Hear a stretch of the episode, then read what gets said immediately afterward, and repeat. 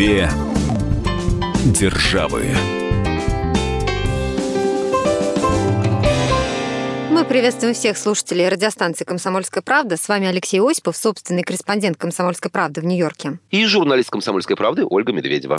Не так давно мы говорили о коллекциях и коллекционерах, и что натолкнуло нас на мысль поговорить теперь о копилках и монетах. Вот какие монеты есть в России, в США, где их можно использовать, какие в ходу, какие уже а, ушли из нашего обихода. Вот об этом, обо всем пойдет а, сегодня а, речь.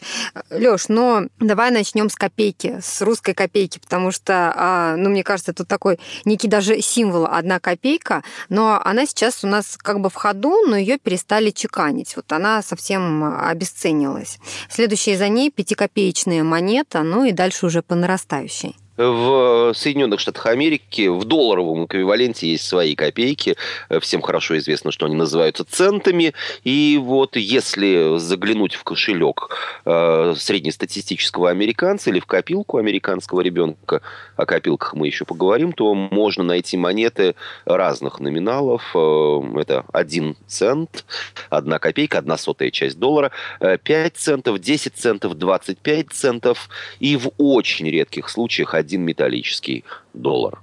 Ты знаешь, но я вот э, уже не помню, когда у меня последний раз в кошельке а, была одна копейка. Видимо, вот настолько уже она ну, мало применима где-либо, и очень трудно на самом деле, вот, чтобы где-то расплачиваться, да, собрать вот по копейкам нужную сумму. Но ведь и ее, эту сумму, я так понимаю, примут, если э, нужно заплатить 1 рубль или, э, покупая там 100 грамм колбасы, э, доплатить еще какое-то количество копеек. Ну, опять же, вот смотри, где, смотря где, да, и смотря а, а, какая сумма нужна. То есть э, можно собрать и мешок копеечных монет, да, а, там, я не знаю, 100 рублей копейками, там, 200 рублей копейками. Но здесь проблема в чем? Вот, например, а, водитель маршрута шуток очень не любят, когда им отдают такой вот э, мелочью Горсть. за проезд, да, горсть вот этой вот а, мелочи. Но, а, смотри, не принять они не могут. То есть здесь Понятно. такой момент, конечно, если ты решишь судиться с этим водителем, если то а, права за тобой будут. То есть ты можешь расплатиться, потому что эти деньги в ходу. А другой момент, что когда тебе нужно быстро расплатиться за тот же, например, проезд, да, а водитель говорит, нет, и были такие случаи у моих знакомых, в частности, когда ну, просто приходилось выходить из транспорта. Нет, в Америке мелочь принимают везде. Вопрос только в том, что э, есть некоторые виды монет, некоторые номиналы монет. Вот, например, один металлический доллар. Его в обиходе можно встретить крайне редко. Им практически никто не расплачивается, им не дают сдачу. Но вот э, по моей нью-йоркской практике сдачу э, монетами в один доллар легко получить в автоматах нью-йоркской подземки. То есть, когда ты покупаешь или продлеваешь свой проездной билет, автомат, принимающий, кстати, и бумажные деньги, может совершенно спокойно сдать тебе сдачу в металлических долларах. Опять же, с этим нет никаких проблем, их легко примут в ближайшем магазине или банке, но вот такой вот оборот однодолларовых монет, он очень похож э, на, э, если люди помнят, советское время, юбилейные рубли да, были бумажные, были металлические, но получить на сдачу юбилейный металлический рубль было, ну, достаточно сложно. Это уже был элемент, скажем так, коллекционный, что ли. Да и количество таких монет всегда э, чеканилось определенным ограниченным тиражом. И примерно та же ситуация, э, пожалуй, даже еще более редкая с полудолларовыми 50-центовыми монетами. Их было э, начеканено не так много, их продолжают чеканить небольшими тиражами, но вот в основном для коллекционеров. Но, опять же, если они попали в обращение, у вас их обязаны принять, и вами, э, и, и, и ими, э, этими монетами вам могут дать сдачу. Две державы. С тобой как-то в одной из программ говорили о том, что а, наличные деньги вообще мало там у американцев используются, то есть это в основном а, карты, да, которыми они расплачиваются. В магазине совсем мелочь не принимают или могут принять? Нет, принимают совершенно легко и спокойно, ею сдают. Иногда, вот как я чаще всего избавляюсь от мелочи.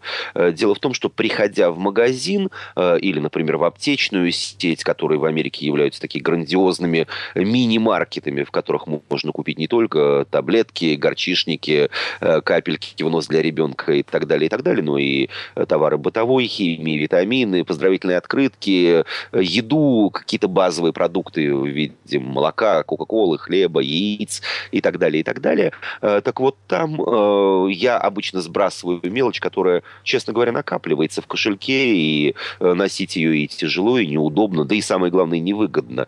Носишь, ну, условно говоря, полкило, а выясняется, э, что там э, в монетах набирается доллар или два.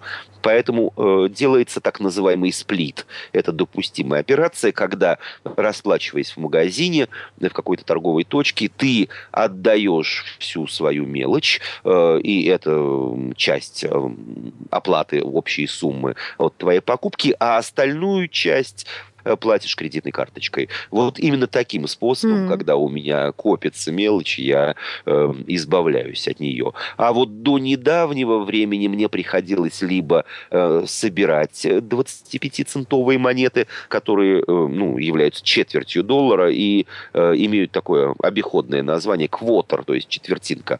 Мне приходилось собирать квотеры для того, чтобы э, платить э, за цикл стирки в стиральной машине помещение. Э, дело в том, что э, в моем доме э, запрещено устанавливать стиральные машины в квартирах. Есть общая прачечная в подвальном этаже. Она платная. Нужно заплатить доллар 50, но машинки принимают только квотеры. Mm-hmm. Поэтому приходилось либо подсобирать, либо просто идти в банк и получать вот такую вот колбаску монет, меняя ее на бумажные деньги и расплачиваться. Но, слава богу, честно говоря, поменялся хозяин прачечной, который установил новые автоматы, которые принимают теперь только э, специальные карточки, которые заряжаются в автомате, и никаких квотеров не нужно. Но на самом деле еще одна э, необходимость в тех же квотерах или даймах. Дайм это, кстати, гривенник, десяточка, mm-hmm. десятицентовик. Э, нужно их собирать э, на общественный транспорт в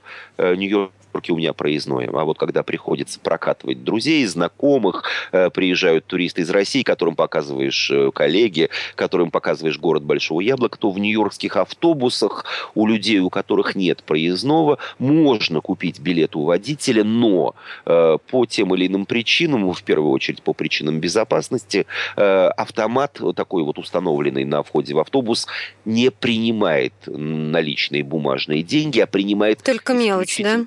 Монеты, да. А учитывая тот факт, что билет в одну сторону стоит 2 доллара и 75 центов, пригоршня, в общем, должна быть увесистой. И э, монеты нужны э, в, для, для оплаты проезда. Кто-то из людей пользуется этим на регулярной основе. У меня получается вот э, так платить редко. Но вот э, еще один маленький-маленький канал необходимости использования монет, по крайней мере, в Нью-Йорке, у меня еще остается.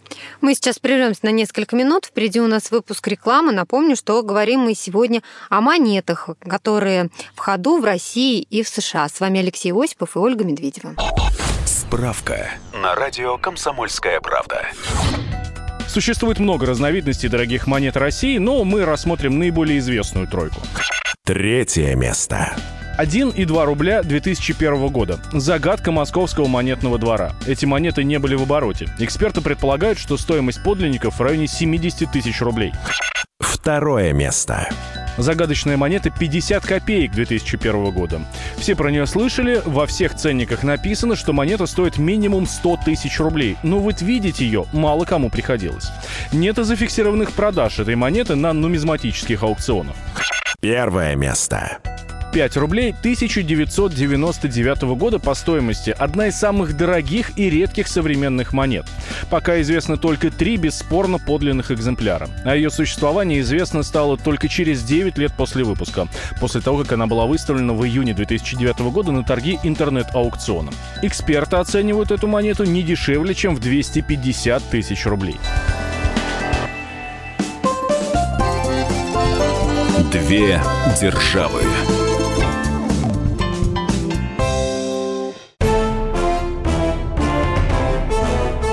Товарищи солдаты и офицеры российской армии. Полковник Баронец разрешает обратиться. Звоните и задавайте накопившиеся вопросы. Угроза НАТО, жилье для военнослужащих и перевооружение России. Обо всем этом Виктор Баранец знает лучше других. Программу «Военный ревю» слушайте по будням с 5 вечера по московскому времени.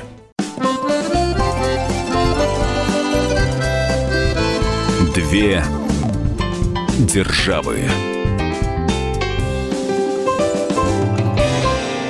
С вами Алексей Осипов, Ольга Медведева, и говорим мы сегодня о монетах. Какие монеты есть в России и в США, где их можно использовать. Э, Лёш, вот не так давно журналисты «Комсомольской правды» ну, проводили, можно сказать, даже эксперимент и выясняли, вот что можно купить на 1 рубль в России. И э, есть данные у нас, в частности, вот, например, э, в районе рубля будет стоить одна картофельная или луковица весом где-то 70-80 граммов ну или коробок спичек, или 5 чайных ложек сахара, или две карамельки. Ну, понятно, что э, никто не покупает там одну луковицу или э, две карамельки, но вот такой подсчет был, что означает, что на 1 рубль-то вообще не разживешься. А что можно купить на 1 цент в Америке? На один цент в Америке купить ничего нельзя. Это уже, скажем так, производные от каких-то других сумм. Например, покупая колбасу или сыр в магазине, или фрукты на вес, можно получить финальный ценник, допустим, 1 доллар и 1 цент. Но вот на 1 цент э, купить ничего нельзя. Правда, я слышал от хороших знакомых, э, которые увлекаются эм, рыбалкой, что они в специализированном магазине покупали простейшие какие-то крючки в расчете 100 крючков, э, упаковка эм, за 1 доллар. То есть получается, что в пересчете один крючок стоит 1 цент. Но по отдельности они не продавались. Угу. Нужно было платить доллары и покупать покупать сразу целых 100 крючков. Ну а доллар на что можно потратить? Ну, опять же, из моей личной практики. Эм, пять бананов желтых, э, сочных, красивых, свежих, благоухающих на лотке э, торговцев э, с ясными припасами, в основном вот именно фруктами и овощами, в Нью-Йорке стоит рядом с моим домом именно один доллар. То есть каждый банан по 20 центов. Чем ну, скажем, не круче, а чем более офисно населенный район, эта пропорция, я имею в виду банановая, может снижаться. И, например, в районе Организации Объединенных Наций, это Ист-Сайд Манхэттена, самое скопление, скажем так, банков, офисов, представительств международной компании. Понятно, что все клерки э, тоже хотят э, съесть по бананчику, там цена уже меняется. Можно увидеть и 3 доллара, э, 3 банана за 1 доллар. Э, 2 доллара, э, точнее 96 центов э, придется заплатить за 2 почтовые марки, если хочется отправить письмо по э, внутри самих Соединенных Штатов. Так что э, вот э, можно отправить и письмо, и даже приложить марочку, чтобы твой адресат отправил тебе письмо уже за твой счет. Доллар в базарный день стоит небольшая пластиковая коробка, ну, наверное, там будет грамм 150-200 хорошей клубники. Угу. Это практически круглогодично. В, опять же, базарные дни, в sale, ну, ну, все зависит от приближения праздников или э, каких-то внутренних э, рекламных акций конкретной торговой сети. Э, за доллар можно купить двух, двух, двух с половиной литровую, они бывают разные, упаковку какого-то напитка. Это может быть и Кока-Кола, и ее аналоги, и вообще какие-то малоизвестные русскому уху эм, торговые марки. Ну, еще раз, сладкие газированные напитки практически доллар будут стоить два лимона больших, mm-hmm. желтых, э, и э, если человек простыл, то, в общем, наверное, это самый оптимальный вариант для того, чтобы излечиться. Ну и, э, пожалуй, э, пожалуй, все. Э, Но все равно довольно длинный список-то, я хочу сказать. Да, но не забывай, что речь идет о долларе, а не об одном центе. Да. Общем, ну, для того, чтобы доллар заработать, кое-кому приходится э, попотеть. Две державы минимальная э, заработная плата, э, установленная законом в штате Нью-Йорк, от штата к штату, э, это показатель разница, составляет немногим более 10 долларов. То есть, если вам платят меньше, то вы имеете право обратиться в суд. И ну, сутки ты имеешь в виду, 10 долларов да. в сутки. Угу. Нет, 10 долларов в час. 10, 10 долларов в час. Да, конечно же, на деле э, людям платят меньше, особенно если речь идет о каком-то нелегальном или зарплате в конвертах, когда человек не получает э, расчетную ведомость, э, то есть зарплата серая, черная, как угодно ее можно называть. На деле людям действительно платят меньше, э, поэтому за доллар кое-кому приходится попотеть. Ну а если им платят меньше, могут они куда-то пожаловаться? Ну, э, Или не связываются да. с этим? Официально да, официально да, но когда у человека единственная работа, когда у человека вполне возможно нет каких-то документов на легальную работу, а порой и пребывание в Соединенных Штатах, конечно же, никто никуда не жалуется, хотя во многих э, местах, вот, э, в общественных э, всевозможных приемных офисах, порой нередко и в малых бизнесах можно видеть листовки городского управления по надзору за э, правами трудящихся, в котором сообщается телефон горячей линии. Кстати, буквально совсем недавно я видел такое же рекламное объявление по острову в одном из вагонов Нью-Йоркской подземки. Если вы получаете меньше, чем установлено законом штата Нью-Йорк, если вам не платят за переработку соответствующих процентов, то вы можете качать свои права и обращаться куда положено. Ну, у человека нередко бывает безвыходная ситуация, нет документов, рабочее место в этом случае он может потерять, соответственно, весь свой доход потерять тоже, поэтому э, что-то мне слабо верится, что люди обращаются вот э, для того, чтобы защитить свои права по поводу минимальной заработной платы. Были ли в России случаи, когда люди судились из-за минимальной зарплаты, и чем это закончилось? Давайте послушаем сюжет наших корреспондентов. С 1 июля минимальный размер оплаты труда в России вырос на 4% и теперь составляет 7800 рублей в месяц. Это общефедеральное значение, но каждый регион вправе самостоятельно повысить эту цифру. Так, например, в Калининградской области МРОД составляет 10,5 тысяч рублей, в Волгоградской – 11 100, а в Камчатском крае – 16 910 рублей. Главный камень преткновения при определении размеров зарплаты – до должен ли учитываться при расчете МРОД только оклад или в эту сумму могут входить также районный коэффициент, надбавка за стаж и другие дополнительные выплаты. Работодатели, которые хотят сэкономить, выплачивают сотрудникам 7800 рублей, куда уже входят указанные доплаты. Как правило, именно в таких случаях люди обращаются в суд. Так, например, в июле в Забайкальском крае суд вынес решение в пользу лаборанта сельской школы. Женщина настаивала, что включение надбавки за стаж 10% и районного коэффициента 20% в размер ее зарплаты, общая сумма которой не превышает МРОД, нарушает ее трудовые права. По решению суда работодатель теперь обязан выплачивать 7800 рублей плюс 30%. Сложившаяся судебная практика показывает, что в абсолютном большинстве случаев суд принимает сторону работников. Что делать, если ваша зарплата не дотягивает до официального минимума, рассказала Ольга Ярошенкова, эксперт по трудовому праву соответствии с нашим трудовым кодексом, если этот факт будет выявлен, организация, которая имеет право штрафовать за это. То есть это что? Инспекция труда. Или, допустим, проверка прокуратуры. Если такая организация будет раз оштрафована, и личный генеральный также будет штрафован. И будет дано предписание доплатить до минимального и в дальнейшем представить доказательства, что оплата выше. Как происходит? То есть если был установлен, например, низкий оклад, а премий никаких не было, и человек получил меньше минимального размера, то должна быть доплата да, до минимального. Узнать об этом госорган может только если плановая проверка.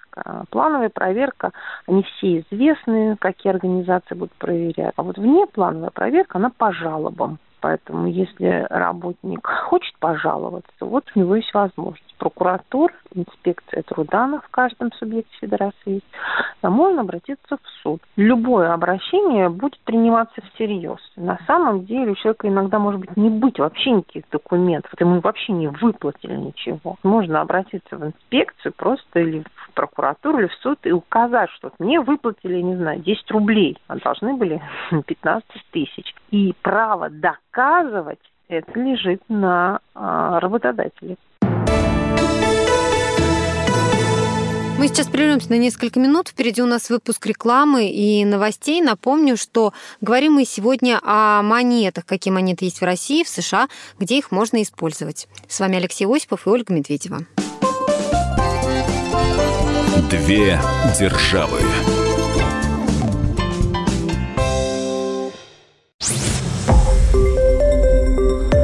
Радио «Комсомольская правда». Более сотни городов вещания и многомиллионная аудитория.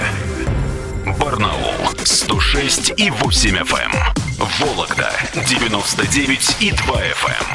Эм. Иркутск 91 и 5 FM. Эм. Москва 97 и 2 FM. Слушаем всей страной.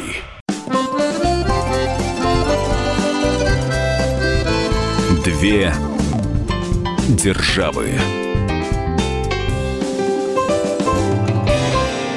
С вами Алексей Осипов, Ольга Медведева, и говорим мы сегодня о монетах, какие монеты есть в России, в США и где их можно использовать. Лёш, если взять российские монеты, ну, например, скажем, номиналом там 5 рублей, то мы знаем, что э, у монеты лицевая сторона, э, где изображена цифра, да, 5 рублей, ну и обратная сторона у всех 5-рублевых монет тоже будет одинаковой.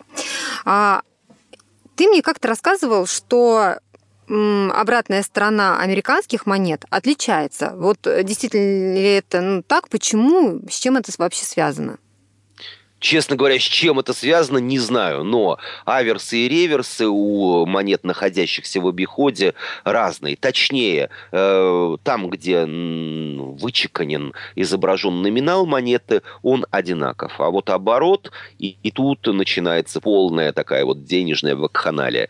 Если говорить об одноцентовых монетах и монетах в один цент, то там есть несколько реверсов, и они связаны, э, эти разные разные картинки, э, в основном с жизнью Авраама Линкольна. И в разные годы э, в обиход выпускались разные монеты в один цент. Э, то есть это одинаковый размер, одинаковый цвет.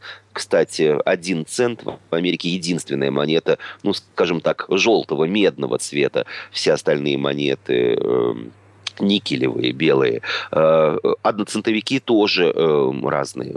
Связано это в первую очередь ну, с какими-то крупными датами, с желаниями как-то облагородить, изменить э, дизайн монет. Напоминаю, что размер при этом не меняется. И вот по состоянию на сегодня в обиходе 6 разных видов, Ничего разных себе. реверсов монеты в один цент. Сказать по правде, это практически незаметно, потому что, ну, все знают, что эти монетки желтенькие, что они самые маленькие. Э, или нет, 10-центовик э, меньше, чем монета в 1 цент. По размеру, ну вот так сложилось, и никто особенно на эту тему не страдает. Страдают в первую очередь, конечно же, коллекционеры, которые хотят в своих коллекциях иметь все варианты, не только те, которые находятся в обиходе, но и те, которые когда-то находились. И по состоянию на сегодняшний день в Америке в обиходе находится 4 серии монет в 5 центов. Э, у них разные и аверсы, и реверсы.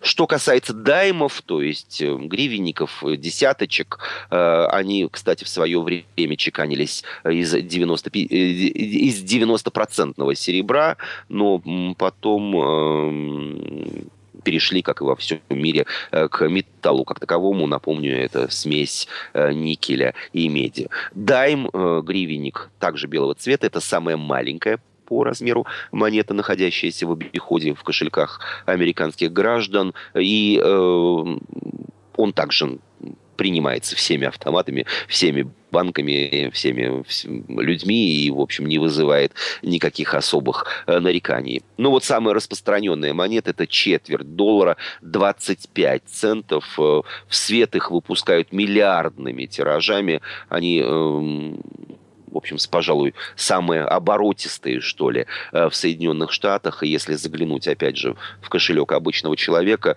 даю голову на отсечение, что 25 э, центовиков э, там куда больше, чем всех остальных монет.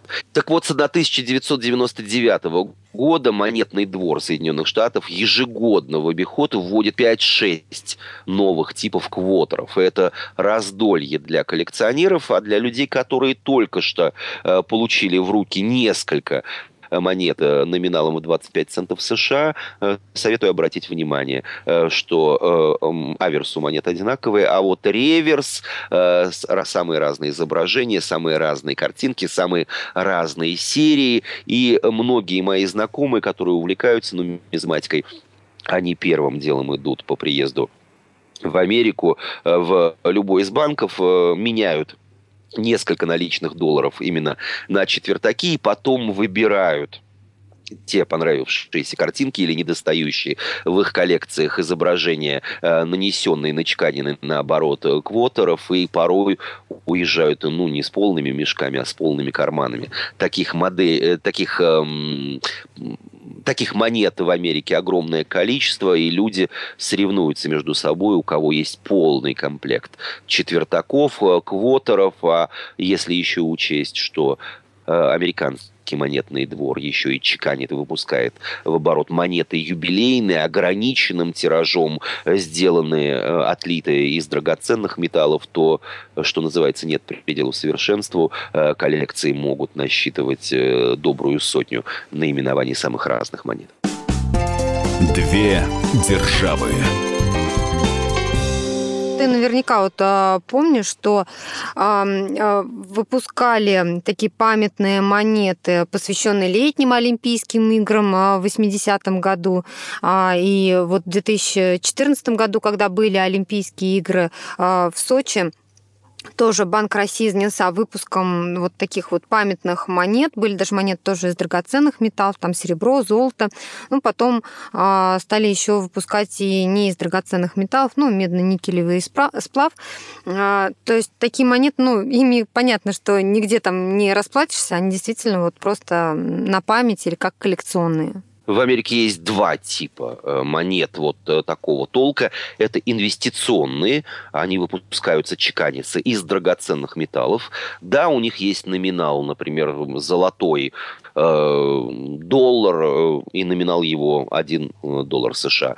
Этой монетой можно расплатиться, но наверняка нет таких сумасшедших людей, поскольку номинальная стоимость металла в этой монете куда дороже, куда больше стоит, ну, да. нежели 1 доллар США.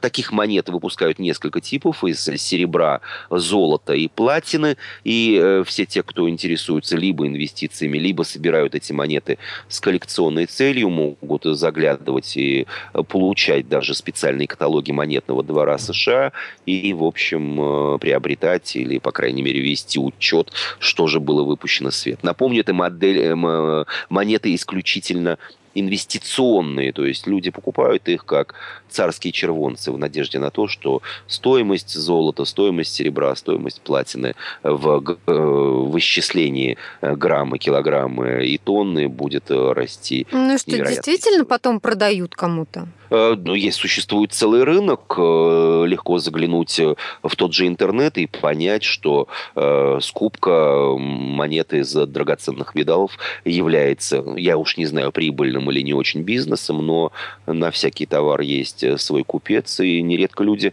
продают или перепродают подобного рода монеты. Это касается не только инвестиционных монет Соединенных Штатов Америки, но и других стран. В конце концов, есть просто коллекционеры, которым э, стоимость э, золота заключенного или залитого в конкретную монетку не интересует, их интересует вот, собственно, аверс и реверс, э, год выпуска угу. и так далее. Э, все это имеет место быть, э, подчеркну, не только в США, но и во всем мире. Что считать инвестиционными монетами в России? Можно ли их продать и какова их стоимость? Нам рассказала об этом Ирина Лозинская, начальник банковского отдела по работе с драгоценными металлами. В России самая распространенная инвестиционная монета – это золотой Георгий Победоносец весом около 8 граммов. К инвестиционным монетам относятся монеты простого достаточно качества исполнения, так называемые uncirculated. В отличие от памятных монет, у них нет абсолютно зеркальной поверхности. Они больше похожи на обычные деньги, только изготовленные из золота. Проба 99,9%. Практически чистое золото. Монеты можно как купить, так и продать в банк. Разница между покупкой и продажей на сегодняшний момент составляет порядка 5-7%. А на текущий момент э, стоимость золотого Георгия Победоносца составляет порядка 20 тысяч рублей, и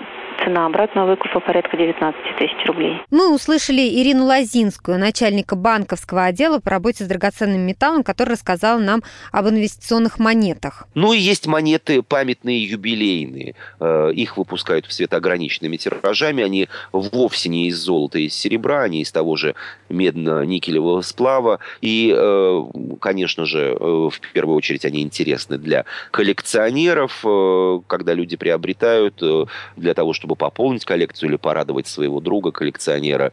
И опять же здесь э, полная путаница для человека несведущего, потому что в свет такие монеты поступают, э, выходят сравнительно часто. По крайней мере, вот э, раз в полгода я получаю каталог от монетного двора США, который призывает меня то ли что-то приобрести, то ли просто быть в курсе. Нередко э, подобного рода монеты э, продаются не просто э, как собственная монетка, но это есть и специальный футляр, а нередко и специально красочно изданный альбом, который рассказывает, какому событию был посвящен или э, к чему был приурочен э, выход в свет этой монеты. Ну, опять же, здесь должны говорить специалисты и коллекционеры. Я таковым не являюсь и к деньгам вообще сравнительно равнодушен. Мы сейчас прервемся на несколько минут. Впереди у нас выпуск рекламы. Напомню, что говорим мы сегодня о монетах в России и в США. С вами Алексей Осипов и Ольга Медведева. Две державы.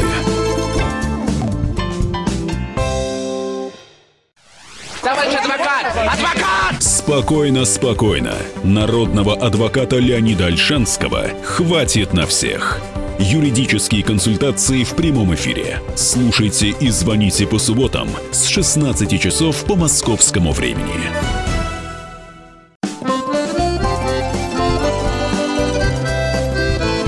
Две державы. С вами Алексей Осипов, Ольга Медведева, и говорим мы сегодня о том, какие монеты есть в России и в США. Лёш, говоря о монетах, невозможно не затронуть тему копилка. Вот у тебя в детстве была копилка, куда бы ты складывал мелочь? А как же, деревянный грибок раскрашен. Деревянный грибок! Да, я его прекрасно помню. И э, помню еще и один лайфхак, как теперь это принято говорить. Так. Если нужно было, э, родители... Э, нет, ни в коем случае не в плане там похищения или чего-то, а для того, чтобы просто, скажем так, скрасить э, то ожидание, когда копилка наполнится, и чтобы не было э, никакого повода ни заглянуть, ни посчитать, ни стащить какую какую-то монетку, они заклеивали вот э, основание и э, крышку э, с тем, чтобы я не мог ничего достать из этой копилки, не мог туда заглянуть. Но кто-то из моих друзей научил меня простому способу вытрясти, вытащить из подобного рода копилки монетку две. Нужно взять обычную школьную линейку, пропустить ее через отверстие вот в копилке, перевернуть копилку и начать вращательно поступать поступательные движения линейкой. Э, одна-две монетки непременно скажем так, встанут боком и выпадут в тот момент, когда вот линейкой начнешь шуровать. Сейчас вот родители нам скажут, что вы учите детей плохому. Ну, своя же копилка, в конце концов. Да, была-была копилка, и в Америке они есть. Нельзя говорить о том, что это вот, да, детей приучают к тому, чтобы они с малолетства копили деньги. Скорее всего, это привычный такой вот элемент жизни ребенка, когда э, родители отдают ему оставшуюся мелочь, когда ребенок сам каким-то образом зарабатывает ее или получает деньги в виде э, поощрения за вовремя сделанные уроки, хорошие оценки, хорошее поведение и так далее. Да, копилки есть, и это не только грибочки или хрюшки, но я видел самые-самые разные модели, многие из которых вот благодаря достижениям современных технологий являются настоящими технологическими шедеврами. То есть ты бросаешь э, монетку в копилку, а на экране, э, на дисплее появляется и описание того, какого номинала номинала эта монета и насколько увеличилось состояние владельца копилки. То есть там уже сразу... Ничего себе подвела итог, что вот сейчас в копилке находится 30 долларов и 15 центов, и все это монетами вот такого вот номинала. Ну, забава, да, безусловно, забава. А вот что говорят психологи? Копилка для детей только ли забава, или это действительно формирует отношение ребенка к деньгам?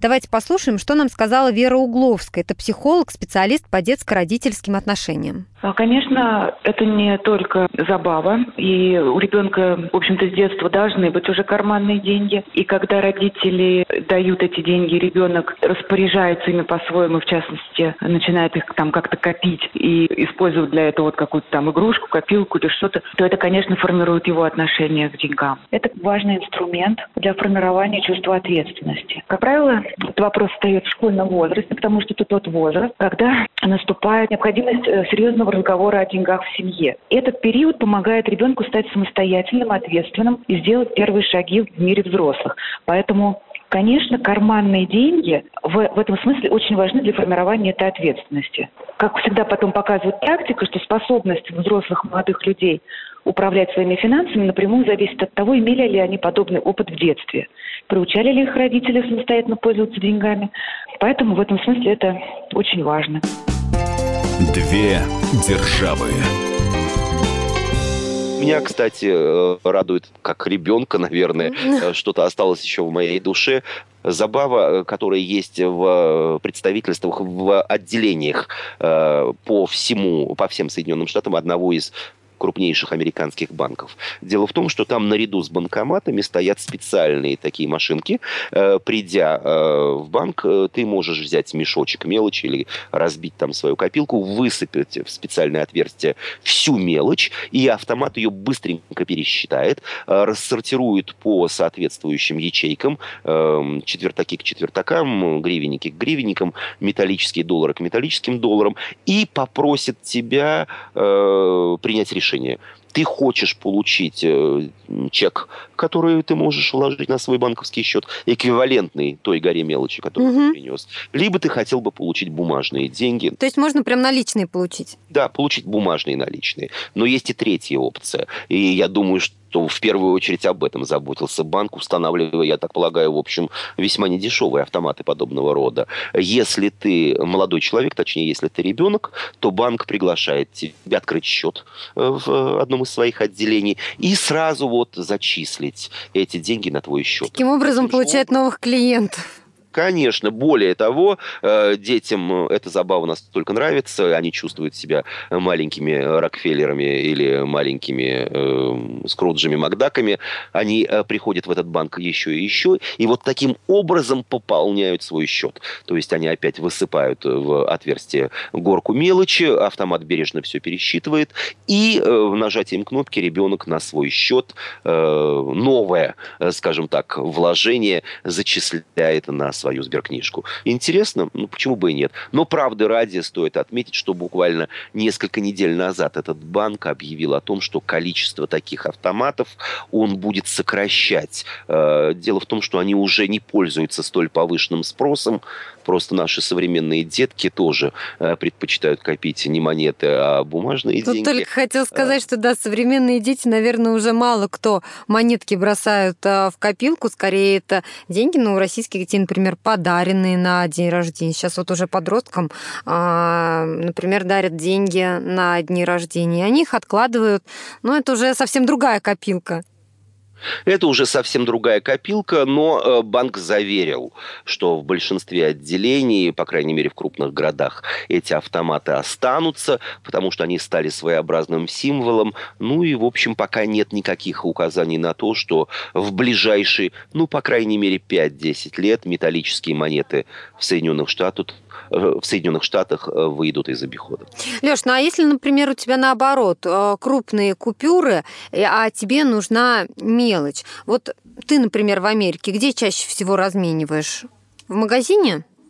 Нет, я делаю это в банке, но э, есть одно условие. По крайней мере, э, в моем одном из, ну, в моем не личном, а в том банке, в котором я обслуживаюсь, это один из крупнейших также американских банков с очень разветвленной сетью.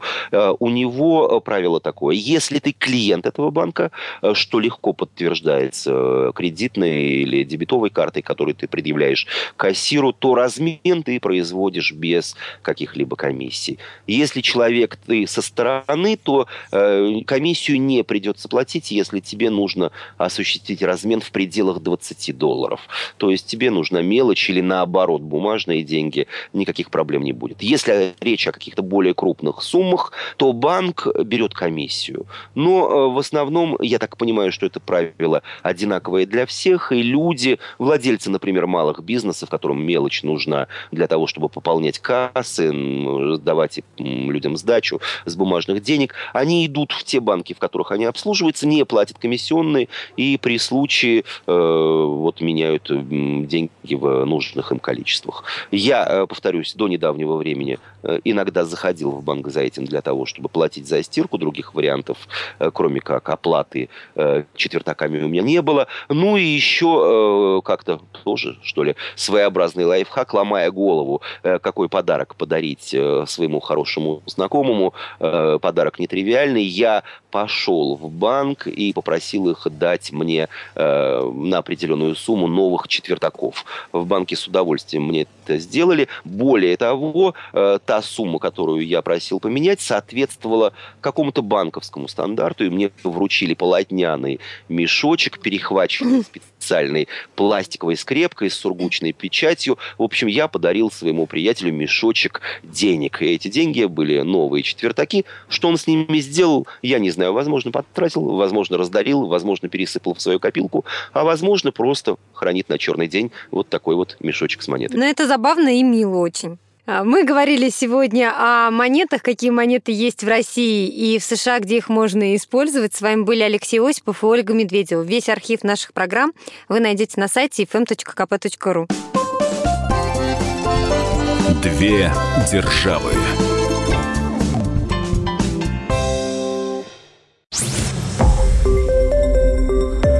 Радио «Комсомольская правда».